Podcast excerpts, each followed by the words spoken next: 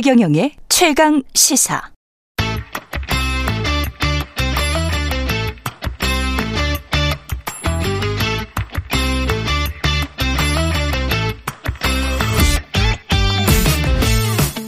네, 단신 뉴스는 다루지 않습니다.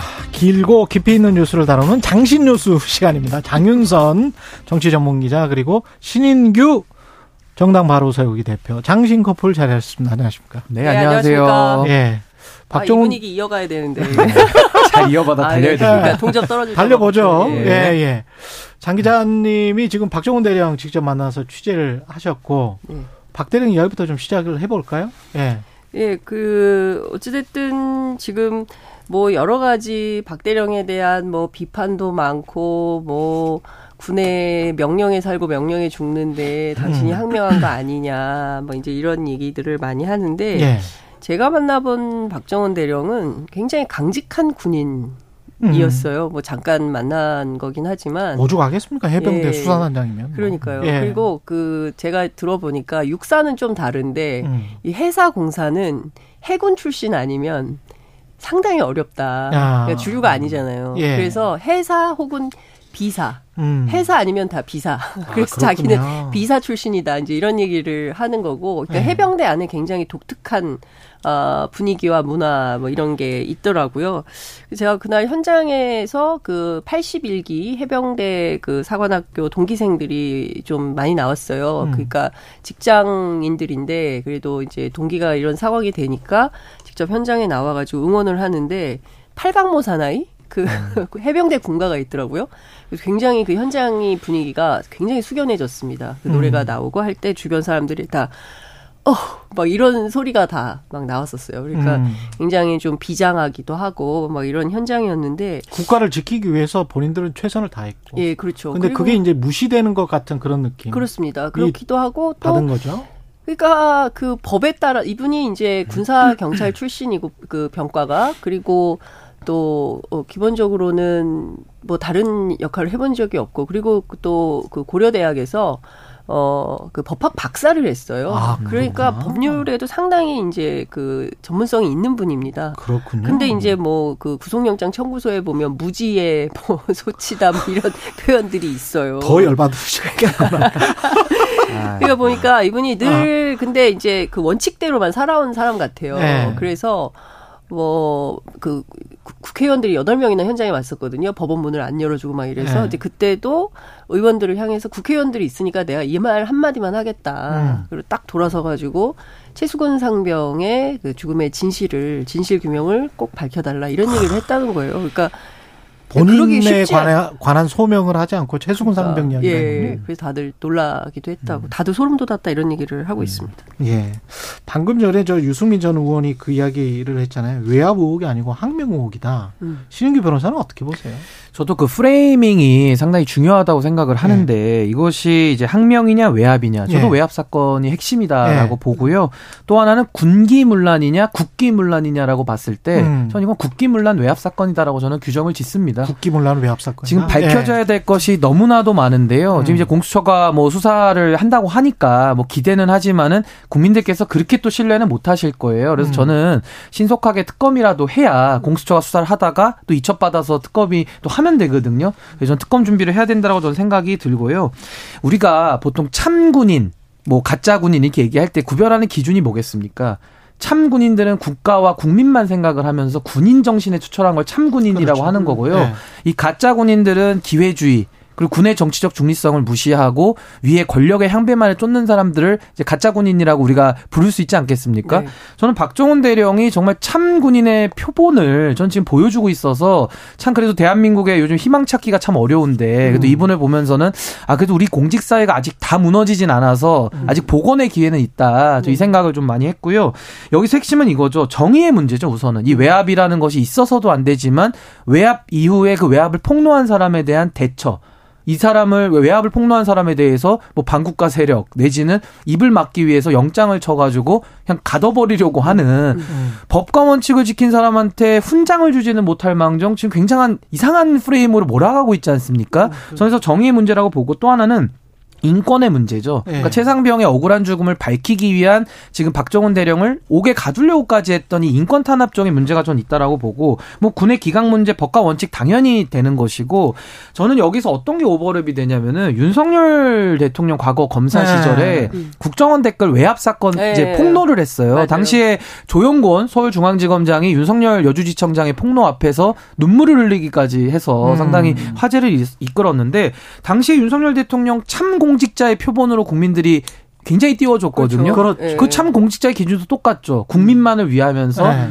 권력과 맞서는 모습, 부당한 권력과 맞서는 모습을 보여준 것인데 지금 그 사건이 똑같이 이루어지고 있잖아요. 음. 다를 게 없거든요. 오히려 더 심하면 심했지 다를 게 없는데 여기서는 윤석열 대통령이 침묵 내지는 들리는 얘기로는 마치 지금 외압의 편에 서 있는 것 같은 뉘앙스를 지금 보이고 있기 때문에 음. 전이 부분에 대해서는 윤석열 대통령이 이거는 결자해지로 풀어야 될 것이다라고 보고요. 또 하나 저는 여당에다가도 한 말씀 하고 싶은데 윤석열 대통령 많이 좋아하지 않습니까? 당정인체 얘기하면서 한 몸이다 이렇게 예. 지금 나는 윤석열이다 외치고 있어요 연차 내에서 음. 그렇다면 윤석열 대통령 10년 전에 억울한 일 똑같이 당하고 있는 박정훈 대령 그럼 나는 박정훈이 다 해야 되는 거 아닙니까? 음. 근데 거기에 아. 대해서는 또 박정훈 대령은 분리해서 보고 또 김태우 구청장 지금 공천한다는 거 아닙니까? 예. 근데 김태우 구청장도 외압을 폭로해가지고 지금 뭐 굉장히 좀 이렇게 띄워주고 있는 내부 것인데 내부 고발자기 때문에 네. 공천할 수 있다 이런 논리가 똑같, 있죠. 똑같지 않습니까? 그때도 그러네. 외압이 있으니까 내부 고발을 해서 어. 지금 뭐 무죄다까지 나오면서 어. 대법원의 판결까지 윤석열 대통령이 사면권 남용을 한 걸로 평가받으면서도 또 공천까지 주겠다는 거 아닙니까? 그렇죠. 근데 왜 김태우와 박정훈 또 다른 것인가? 음. 전이 두 가지에 대해서 설명을 하지 않으면은 이건 너무 선택적이고 신내로남불이다. 저는 이렇게 음. 생각합니다. 그렇죠. 그 공천이 뭐 공천이 확실한 건 아니죠. 아직 확정은 안 됐죠. 어, 아니 근데 사실상 네. 내정됐다는 보도가 어제 국민일보 단독으로 나왔고요. 네. 그리고 국민의힘 내부에서는 네. 제가 김태우 씨로 가는 거냐 네. 그랬더니 뭐 무공천한다고 하지 않았냐 네. 그랬더니 아휴 대표가 무슨 힘이 있겠어요.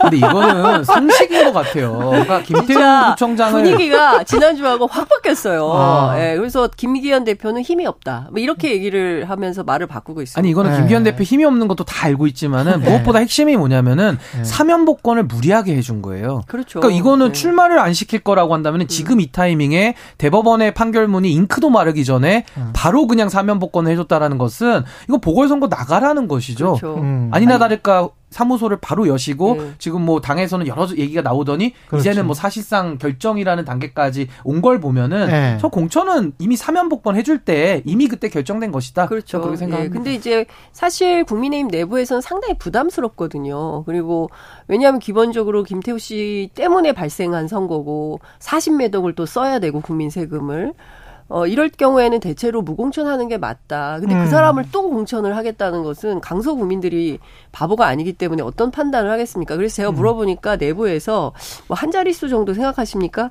아니요, 두 자릿수로 저희 질 것 같아요. 이런 아. 얘기를 국민의힘 내부에서 하고 있습니다. 근데 그럼에도 불구하고 이 힘을 그냥 간다? 어떻게 할 수가 없는 거예요. 이 힘이라는 예. 거는 대통령실로부터 뭐 그렇겠죠. 저는 거기도 외압 있을 것 같다는 생각이 좀 듭니다. 공천 외압이네. 갑자기 또 강서구청장으로 넘어갔는데 아까 하던 이야기 좀더 네. 하고요. 박종훈 대령 같은 경우는 핵심은 결국은 비아폰이든 핸드폰이든 뭔가 있는 거냐. 공개해야 됩니다. 녹취록이 네. 있는 거냐. 네. 근데 이걸 공개를 하면 또 무슨 뭐 군법이나 이런 거에 무리가 가지 않을까요?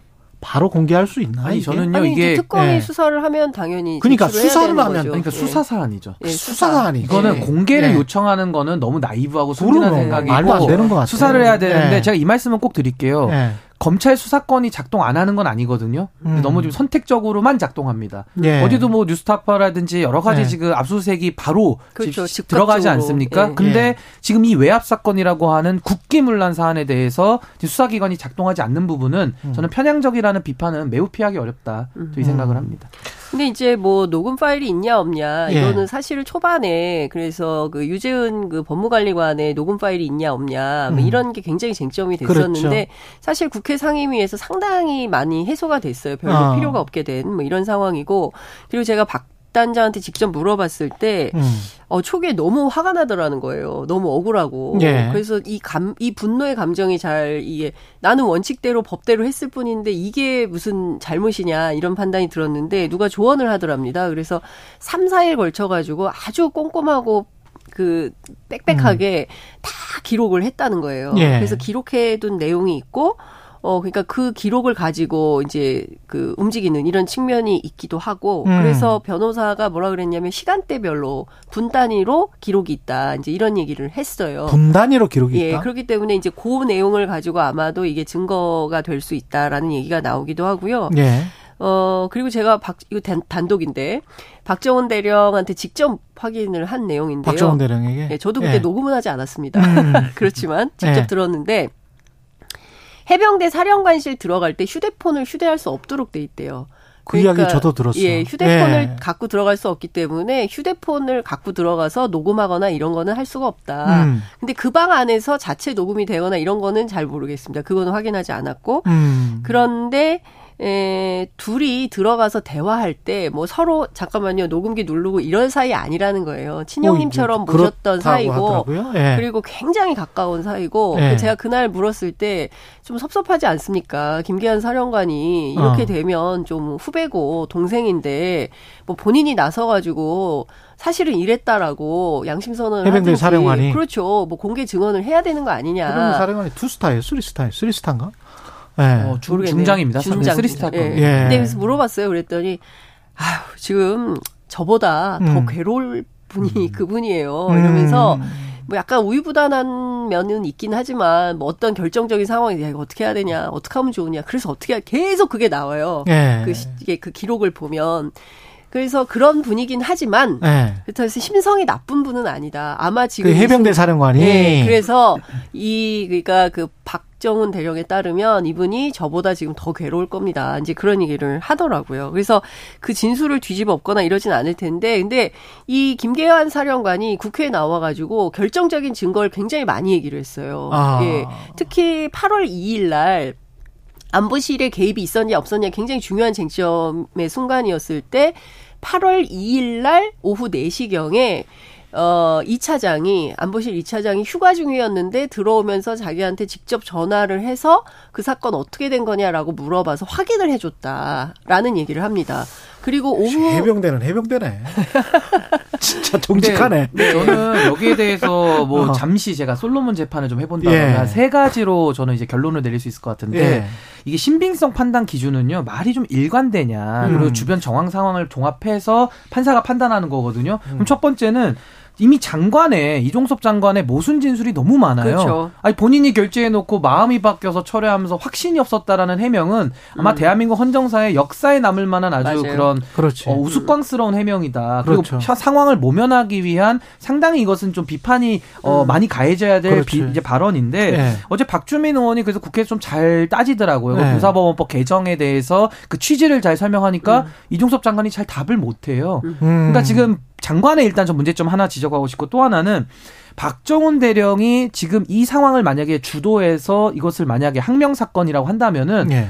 지금 이득 보는 게 없지 않습니까? 음. 항명해서 지금 그렇죠. 박정훈 대령은 굳이 지금 정권과 없는 내용을 만들어서 음. 지금 쉽게 말하면 이상한 짓 하고 있는 건데 그렇죠. 그럴 동기가 없어요. 네. 정권 찬탈하려고 하는 쿠데타도 아니잖아. 그리고 그렇게 이야기를 만들어내면 또 말이 모순되기 때문에 네. 박정훈 대령이 저는 불리한 상황을 감수하면서 말하는 증언은 저는 사실일 가능성이 더 높다. 네. 그리고 외압을 하는 사람들의 증언은 전 거짓일 가능성이 더 높다. 이렇게 보는 것이고 음, 마지막으로 음. 결과 결정적인 게 뭐냐면은 그 외압이 있다는 측과 외압이 없이 항명이다는 측이 있는데 수사 결과가 어떻게 됐습니까?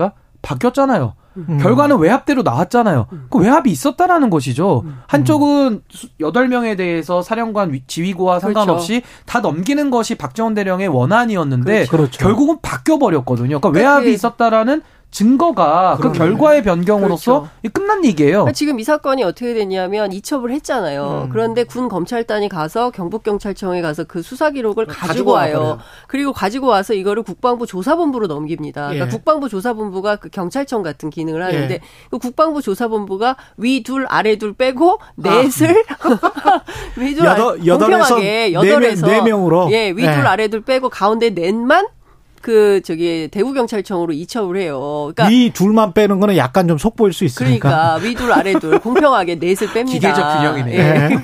그러니까 이게 누가 보더라도 네. 임성근 사단장을 빼려고 했던 거다. 물론 어, 이종섭 장관은 절대 그런 일은 없다. 없다. 아, 라고 주장을 하지만 그 뭐 앞서 뉴스브리핑에서도 말씀을 하시던데 중요한 단서가 뭐냐면 그 48쪽짜리 그 박대령에 대한 구속영장 청구서예요. 청구서. 그 구속영장 청구서에 이렇게 나와 있어요. 장관님 지시 사항에 대해서 설명하도록 했고 사령관이 부사령관한테 네. 그리고 지시사항에서 1, 2, 3, 4 나옵니다. 그 중에서 1번이 수사 자료는 법무관리관실에서 최종 정리를 해야 하는데 어. 혐의자를 특정하지 않고 경찰에 필요한 자료만 주면 된다. 이게 1, 2, 3, 4로 나와 있어요. 1, 2, 3, 4로 적힌 장관 지시사항에 대해서 어제 음. 국방부는 아니다. 어, 장관이 직접 언급한 내용이 아니고 그리고 이것을 사실관계를 그냥 직시하면서 이첩할 수 있는 것이다라고 설명한 것이다라고 해명자를 냈는데 특정하지 않고 그때부터는 이제 직권남용 될 수 있는 거 아니에요? 그러니까 일단 수사에 그렇죠. 개입을 하는 것 자체. 그러니까, 그러니까 그렇죠. 저는 뭐 직권남용 당연히 따져봐야 네. 되는 값인데 결국에는 국방부의 법무관리관 네. 그러니까 쉽게 민간으로 비유하면 그냥 법무부 장관 생각하시면 돼요. 음. 근데 법무부 장관이 수사 검사한테 전화해가지고 이래라 저래라 해서도 안 되고요. 그렇지. 전화를 하는 것도 문제입니다. 왜냐하면은 그렇죠. 공식 지위 개선이 있기 때문에 그렇죠. 그 개선을 통해서 공문을 통해서 해야 되는 것인데 음. 그 전화를 다섯 번을 왜 합니까? 음. 뭐 안부 전화한 건 아닐 거 아니겠습니까? 그렇죠. 아니 그리고 실제로 요청한 내용이 있고 이렇게 하면은 외압으로 제가 느낍니다라고 말까지 해요. 아, 예, 박정훈 대령 박정훈 대령이 그런 네. 말을 합니다. 이렇게 전화하면 안 된다. 음. 그리고 안보실에서도 계속 연락이 와요. 처음에 이제 수사 계획서 보내라. 이게 21일부터예요. 근데 요것도 어 국회에서 나온 증언 자료입니다. 그러니까 이게 묘하게 크로스 체킹이 되고 있는 거예요. 그 음. 전반적인 사건의 기록을 쭉 시간대별로 다시 복귀해서 정리를 해 보면 너무 딱 떨어지는 내용들이 맞춰지고 있다 퍼즐이. 네. 지금 해군에 있는 법무관 익명으로 그 음성 음. 변조가 돼서 나온 인터뷰를 그렇죠. 들어보니까 그렇죠. 기록 잘 보존 좀 해놔라 이 예. 얘기를 많이 하더라고요. 그렇죠. 어. 이건 나중에 가서도 문제가 될 맞아요. 거라는 그런 발언인데 예. 저는 이 사안에 대해서는 이미 증거가 차고도 넘치기 때문에 예. 결국에는 장성급 이상 그리고 대통령실의 3급 이상에 대해서는 공수처가 수사할 수 있는 권한을 가지고 있어요. 음. 그렇다고 공수처는 월급만 받으면 뭐 합니까? 그렇죠. 이런 사안에 대해서 수사를 안 한다라는 것은 오히려 이건 공수처의 직무유기다. 그렇죠. 저는 특검도 특검이지만 공수처가 일단 제할 일을 하고 그 다음에 특검 을 해서 저는 음. 명명백백하게 이 사안은 완전히 밝혀야 된다 저렇게 봅니다. 그러니까 이미 지금 시민 청원 예. 5만 명 받아가지고 국정조사 음. 요구서도 또 들어가 있고 예, 예. 그 다음에 이제 말씀하신 대로 민주당도 고발했고 시민단체도 고발했고 박대령 측도 공수처에 고발을 했습니다. 음. 내일 박대령이 참고인 자격으로 공수처 이제 조사를 받으러 들어가는데 예. 관련해서 공수처가 속도를 안 내면 말씀하신 대로 직무유기죠. 예. 네. 그리고 시간이 뭐 한 10분도 안 남았네요. 아이고. 민주당 대표 이재명 대표가 지금 단식 중인데 이거는 아까 유수민 의원과 달리 이 어떻게 끝내야 됩니까? 어떻게 끝나야지 민주당이나 이재명 대표에게는 좋고 또는 어떻게 끝나면 국민의힘에 좋습니까? 이거는 네. 에커님의 질문이 잘못된 게 네, 어떻게 하면 끝내냐고 물어보셨잖아요. 네. 안 끝내려고 지금 단식을 하는 거예요. 안 끝내려고 단식. 네, 그러니까 의도가 다릅니다. 그러니까 단식을 그러니까 저는 이겁니다. 그러니까 네. 이재명 대표의 의도는 네. 전 단식을 폄하하고 싶지는 않은데 그 네. 의도만 분석을 하면 결국 단식을 통해서 결론은 정해져 있죠. 어느 수위가 되면 당연히 병원으로 가는 겁니다. 그래서 회복을 거치는 건데 네. 그 시간을 종합해 보면 10월 달 될 거예요. 그럼 이제 강서구청장 선거가 있고, 네. 그러니까 왜냐하면 이제 단식을 한 20일에서 25일 사이 내에서는 더 못 버틸 거거든요. 그럼 음. 그때 병원으로 옮기면 한 10일 정도 회복 기간도 있어야 될 것이고, 그럼 거의 한 달이거든요. 네. 그러니까 단식을 시작한 시점부터 한 달을 계산하면 강서구청장 선거가 딱 있어요. 그러니까 제가 봤을 때는 뭐 비명들 목소리 차단한다 이것도 맞겠지만 음. 결국 이재명 대표는 강서구청장 선거에 사활을 건다. 이거 무조건 이 선거에서 이겨야 된다. 아니, 제가 보기에 신 변호사님 그거는 좀 아니. 아니 그래서 저는 그 안에 그러면 음. 또 하나 질문. 그 안에 출석 지금 뭐 7일부터 9일까지 검찰에서는 했으면 좋겠다. 이재명 측에서는 원래 10일 날 갔으면 좋겠다. 뭐 이렇게 이야기했다가 검찰이 다시 이제 7일부터 9일까지잖아요. 네. 그러면 뭐 9일 날 갈 수도 있는 분위기가 약간 감지되던데. 그 그것도 네, 안 갈까요? 우선 날짜 조율이라는 네. 건요. 보통 실무에서는 네. 다 변호인을 통해서 몰래 몰래 서로 서로 합니다. 네. 물 밑에서 조율하는 거거든요. 네. 근데 이걸 지금 양측이 다 오픈해 가지고 서로에게 책임을 묻고 있잖아요. 그러니까 네. 결국 제가 드리고 싶은 말씀은 뭐 수사 가고 안 가고 이것도 조율이 돼야 가죠. 음. 안 가면은 영장을 청구해서 체포영장으로 데리고 가야 되는데 그건 어렵지 않습니까 현실적으로. 그러니까 수사는 일단 단식 중간에는 못 한다라는 걸 이재명 대표도 알고요. 그러니까 날짜 조율하는데 나는 안 맞아서 못 가니까 나에겐 귀책 정책이 없다라는 사실상의 빌드업이고 어. 지금 수사가 중요한 게 아니고요. 전 어. 이재명 대표가 끝을 낼 생각이 없고 오히려 승부수를 던져서 저는 강서구청장 선거 승리를 민주당이 하고 그걸 기반으로 해서 전 총선까지 내달리겠다라는 걸로 좀 읽히거든요. 아니 근데 제가 그 네. 끝내지 않을 것이다. 끝내지 않을 것이다. 아니 근데 그 얘기는 네. 맞아요. 그러니까 그 링거 맞고 와서 링고 투혼 얘기도 나오기도 합니다. 그러니까 링거 네. 그러니까 만약에 예컨대 링거를 맞아야 되는 상황이 되면 링거를 맞고 다시 단식장에 와서 단식을 할 거다라는 얘기도 나와요. 아. 그러니까 말씀하신 대로 목숨을 건 단식을 하고 있는 건데 상당한 폄훼가 있다. 국민의힘 네. 주변에서 좀 예. 인간적으로 좀 너무 심하다. 그렇게까지 어, 인간에 대한 예의를 잃어버린 정도의 정치 수준이냐. 대한민국 진짜 너무 심각하다 이런 생각이 좀 들고. 예. 그 강서구청장 선거는요. 김태우 후보가 결정이 되면 김태우 어. 후보 아니더라도 어, 민주당 국민의힘 공이 계속 여론조사 돌리고 있는데 민주당이 음. 두 자릿수로 이기는 걸로 나와요. 그러니까 이재명 대표가 무슨 강서구청장 선거 때문에 그거 음. 이기려고 단식한다? 이거는 맞지 않아요. 네. 내일 선거에도 민주당이 이긴다고 나온다는 거예요. 그러니까 소환, 그게 중요한 게 포인트가 아니고. 소환조사에는 응할까요? 단식 소환조사도 이미 아니 근데 이게 9월을 시점으로 해서 말씀을 네. 하시는데 8월에도 계속 있었어요. 그랬죠, 8월 24일에도 그랬죠. 간다 네. 그랬다가 오지 말라 그랬다가 네. 이게 뭐냐면 원래 공개적으로 하지 않고 통상은 양측이 예, 서로 조율해서 조율해서 네. 결정을 해서 하는데 이거는 완전히 이달 나와 못 나가 그럼 이날 나와. 막 이런 식으로 무슨 선전포고 하듯이 전쟁하듯이 하고 있는 거거든요. 그러니까 이거는 어 검찰의 일반 상식에도 맞지 않는다라는 얘기를 검찰 주변에서 어 하고 음. 있는 상황입니다. 그리고 안 나가겠다는 게 아니고요. 12일 또 얘기를 했어요. 음. 어, 이재명 대표 측은 왜냐하면 네. 기본적으로 처음부터 11일에서 15일 국회 본회의가 없는 주에 나가서 출석해서 조사를 받고 하겠다. 음. 영장실질심사도 받겠다라는 입장이에요. 근데 그걸 계속 흔드는 거죠. 그럼 목적이 어디 있는 거냐. 이제 이런 비판이 나올 수밖에 없고 검찰에 대한 비판 그렇죠. 지금 이제 대북 송금 사건이 굉장히 큰 키포인트가 되고 있는데 대북 송금 백현동 엮어서 구속영장 청구한다는 거 아닙니까?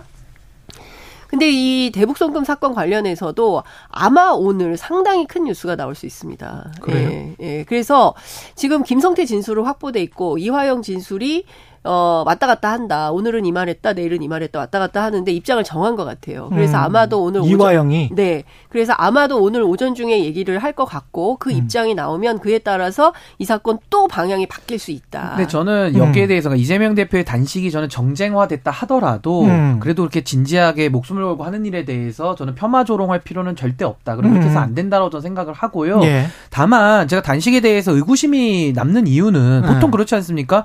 단식할 때 출. 출구 전략을 안 갖고 단식하는 경우가 어디 있어요, 도대체? 출구 전략이 그 쓰러지는 거래요. 아니 그러니까 그거는 출구 전략이 될 수가 없죠. 그러니까 예를 들면 단식의 목표가 예를 들면 박정훈 대령 사건 얼마나 심각했습니까? 여기에 대해서 이재명 대표가 계속 목소리를 내다가 음. 박정훈 대령 이거 수사 외압 밝히자 특검법 해라 음. 요구하면서 무기한 단식을 만약에 그 사안에 대해서 걸면서 하면은 어느 정도 조율이 가능해요. 근데 지금 내건 것은 한 세 가지 음. 세 가지 걸었지만 네. 결국에 뭐 사과를 걸고 근데 사과는 양심의 자유의 영역인데 안 하면은 어떻게 강제합니까? 이걸 이재명 음. 대표가 모를까요? 그러니까 너무나도 모호하고 불, 불투명한 아, 그런 내용들 이야기들. 추상적인 걸 걸어놓고서 무기한 단식한다 그러면은 음. 그 단식을 어떻게 멈춥니까? 그냥 병원에 가는 수밖에 없는 그러니까. 건데 이렇게 되면요. 네. 그동안 성공했던 단식, 뭐 DJ가 지방자치법 걸고 했던 단식이나 YS가 독재 정권 상대로 했던 단식들은 성공을 했죠. 아. 국민의 지지가 있었으니까 성공한 그렇지, 것인데 그렇지.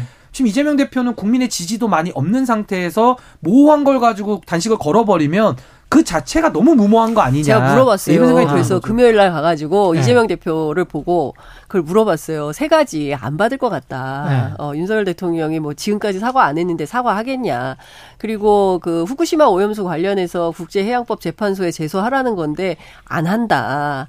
할 것 같으면 이런 분위기로 안 간다. 그리고 개각은 필요하면 하겠지. 그게 뭐 그 중요하겠냐. 이제 그러니까 물어봤어요. 아니라 제가 물어봤어요. 그러니까 세 가지를 뭐안 받을 네. 것 같다. 그랬더니 그냥 그 세 가지 이슈에 대해서는 얘기하지 않고 네. 다만 이 얘기를 하더라고요. 이렇게까지 무도하게 할 거라고는 상상을 못했다. 그런데 본인 입장에서는 할 수 있는 게 그러니까 뭘 해도 다 어 뭔가 이 무슨 협치를 이렇게 국회에서 야당이 하려면 여당하고 만나서 하거나 뭐 정부를 설득하거나 해야 되는데 입법 요구를 해도 판판이 거부권 행사에 사람을 추천해도 음, 음. 어 임명도 안 해 뭐 이런 방식으로 가니까 본인들이 선택할 수 있는 길이 없다. 이것은 패로가 없는 싸움이다라고 네. 얘기를 하더라. 아니죠. 이게 저는 무도하다는 거 동의하거든요. 네. 무도하기 때문에 더 전략적이고 더 국민의 민심을 얻어서 싸워야 되는 게 야당의 몫이고 게다가 169석이 있기 때문에 국회에서는 사실 민주당의 운동장이에요. 국회의장님도 민주당 출신 아닙니까? 맞아요. 사무총장님도 다 민주당 분들이시잖아요. 그러니까 네. 여기서도 못한다는 국민들은 진짜 당황스럽죠. 음. 그러니까 어. 저는 그거예요. 무도해요. 그러니까 무도하기 때문에 더 전략적으로 싸워야 되니까 극단적으로 가거나 극단적인 세력들이 좋아할 만한 주장을 좀 감추고 음. 어. 중도가 좋아하고 좀 더 민주당이 달라졌구나 아유. 본질이 바뀌었구나라는 확신을 주면서 싸워야 되는데 그 단식하니까 너무 당황스러운 거죠. 신인규 변호사님이 이재명 대표 전략을 좀 맡아가지고 해야 되지 않을까. 그것도 맞는 것 같은데 네. 또 그렇게 생각할 수도 있는 거 아니에요? 아니 그 어지간한 거는 다 거부권 행사해 버리는데. 네. 그러니까 뭘 그리고 시행령 바꿔 버리는데. 음. 그러면 이렇게 되죠. 네. 그러니까 윤석열 정부가 잘못하고 있잖아요. 네. 잘못하면 잘못하는데 국회가 해임 건의안도 있고 심지어 탄핵 소추권도 있습니다. 다 국회 권능이니까 네. 그런 것도 검토할 수 있어요. 음. 그리고 근데 탄핵 소추 이 관련해서도 이런 발언을 하면은 이게 굉장히 조심스럽죠. 그러니까 이건 잘못됐죠. 그러니까 네. 서른 의원이 전 발언 잘못했다 보는 게 음. 탄핵 사유가 나오고 나서 탄핵을 언급해야 그렇죠. 되는데 네. 선 탄핵 후 사유를 기다리는 이건 순서가 거꾸로 된 거고 아, 제가 드리고 싶은 말씀은 이거예요. 탄핵. 아, 그렇죠. 기후지식 탄핵 소추인데 저는 제가 드리고 싶은 말씀은 이거예요. 결국 민주주의 원리는 윤석열 대통령도 국민들이 선거를 뽑았고요. 네. 이거 심판도 총선에서 국회의원들 다 음. 바꿀 수 있습니다. 결국 국민들이 바꾸는 거고 민심을 맞아요. 통해서 음. 총선으로 심판을 강력하게 해야 그러니까 되는데 이대로 가면 심판이 그러니까 안 된다는 거죠. 어, 네. 이제 저는 그 심판 여론이 상당히 많이 올라오고 있다. 네. 그러니까 그 지난 여론 조사를 봐도 어, 이렇게 계속 올라오고 있어요. 심판 네. 여론이 굉장히 많이 올라오고, 즉, 정부 어, 지지론보다는 정부 견제론이 상당히 세지고 있다. 네. 그 이유는 사실 윤석열 대통령 스스로 자초하는 측면이 매우 높다. 그러니까 지금까지 흘러온 과정에 대해서 평가를 해볼 때 좋은 점수를 받을 수 없고 그러면 이 상황에서 야당이 뭔가 지혜롭게 싸워야 된다. 저도 100% 동의를 하는데 음. 그러기에는 전술적으로 써먹을 게 알겠습니다. 많지 않다. 이런 요, 얘기를 합니다. 여기까지. 그 각종 뭐 지지율과 관련한 그 조사 개요 있잖아요. 예. 내일 할게요. 예, 여기까지. 예.